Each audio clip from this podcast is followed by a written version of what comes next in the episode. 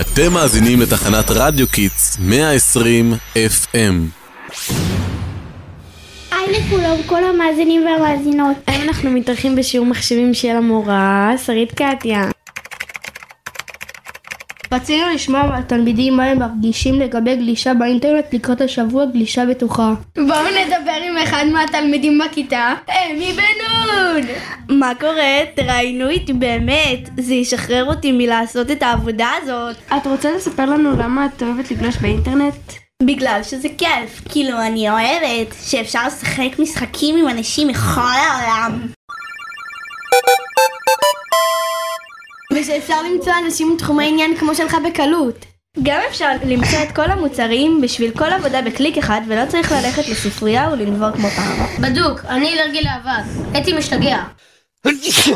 יש לך משהו שמפריע לך באינטרנט? אמ, אני חושבת שלפעמים אנשים נהיים קצת מעצבנים באינטרנט, הם אומרים דברים מגעילים קצת. כן, באינטרנט לאנשים אין פילטר וזה ממש יכול לפגוע. תודה רבה לך, אתה יכול לחזור לכתוב את העבודה. לא, למה? טוב, בסדר, תודה לכם. ועכשיו נתחלף בעמדת השידור ונעבור לסדרנים הבאים. היה ממש מעניין.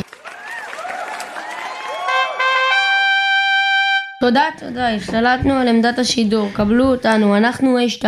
נמשיך בנושא החשוב של ההסכת, הרי כולנו ברשת, לא? בוא נראיין עוד מישהו, תוכל להציג את עצמך? בטח, אני נועם, ואני לומד בכיתה A2 בבית ספר רמז. נעים להכיר, את יכולה לספר לנו מה עוזר לך להרגיש בטוחה שאת גולשת באינטרנט? שאלה מעניינת, אני חושבת שמה שהכי חשוב לי זה שלא יפרצו לי למחשב ושיהיה לי אנטיווירוס. זה מה שעוזר לי להרגיש ביטחון. וואו, תודה על השיתוף. עוד משהו שהייתי רוצה לשתף. יש לי חבר שעבר בית ספר בגלל בריונות שהוא חווה מילדים בכיתה ברשת.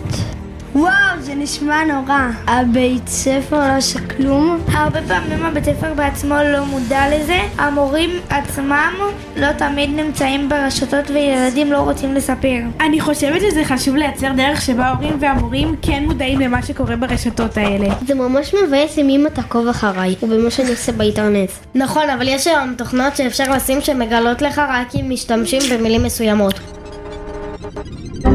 אפשר לבקש מהם להודיע רק שיש מילים פוגעניות ואז ההורים מודעים לפגיעות שקורות ועדיין לאפשר לנו קצת פרטיות.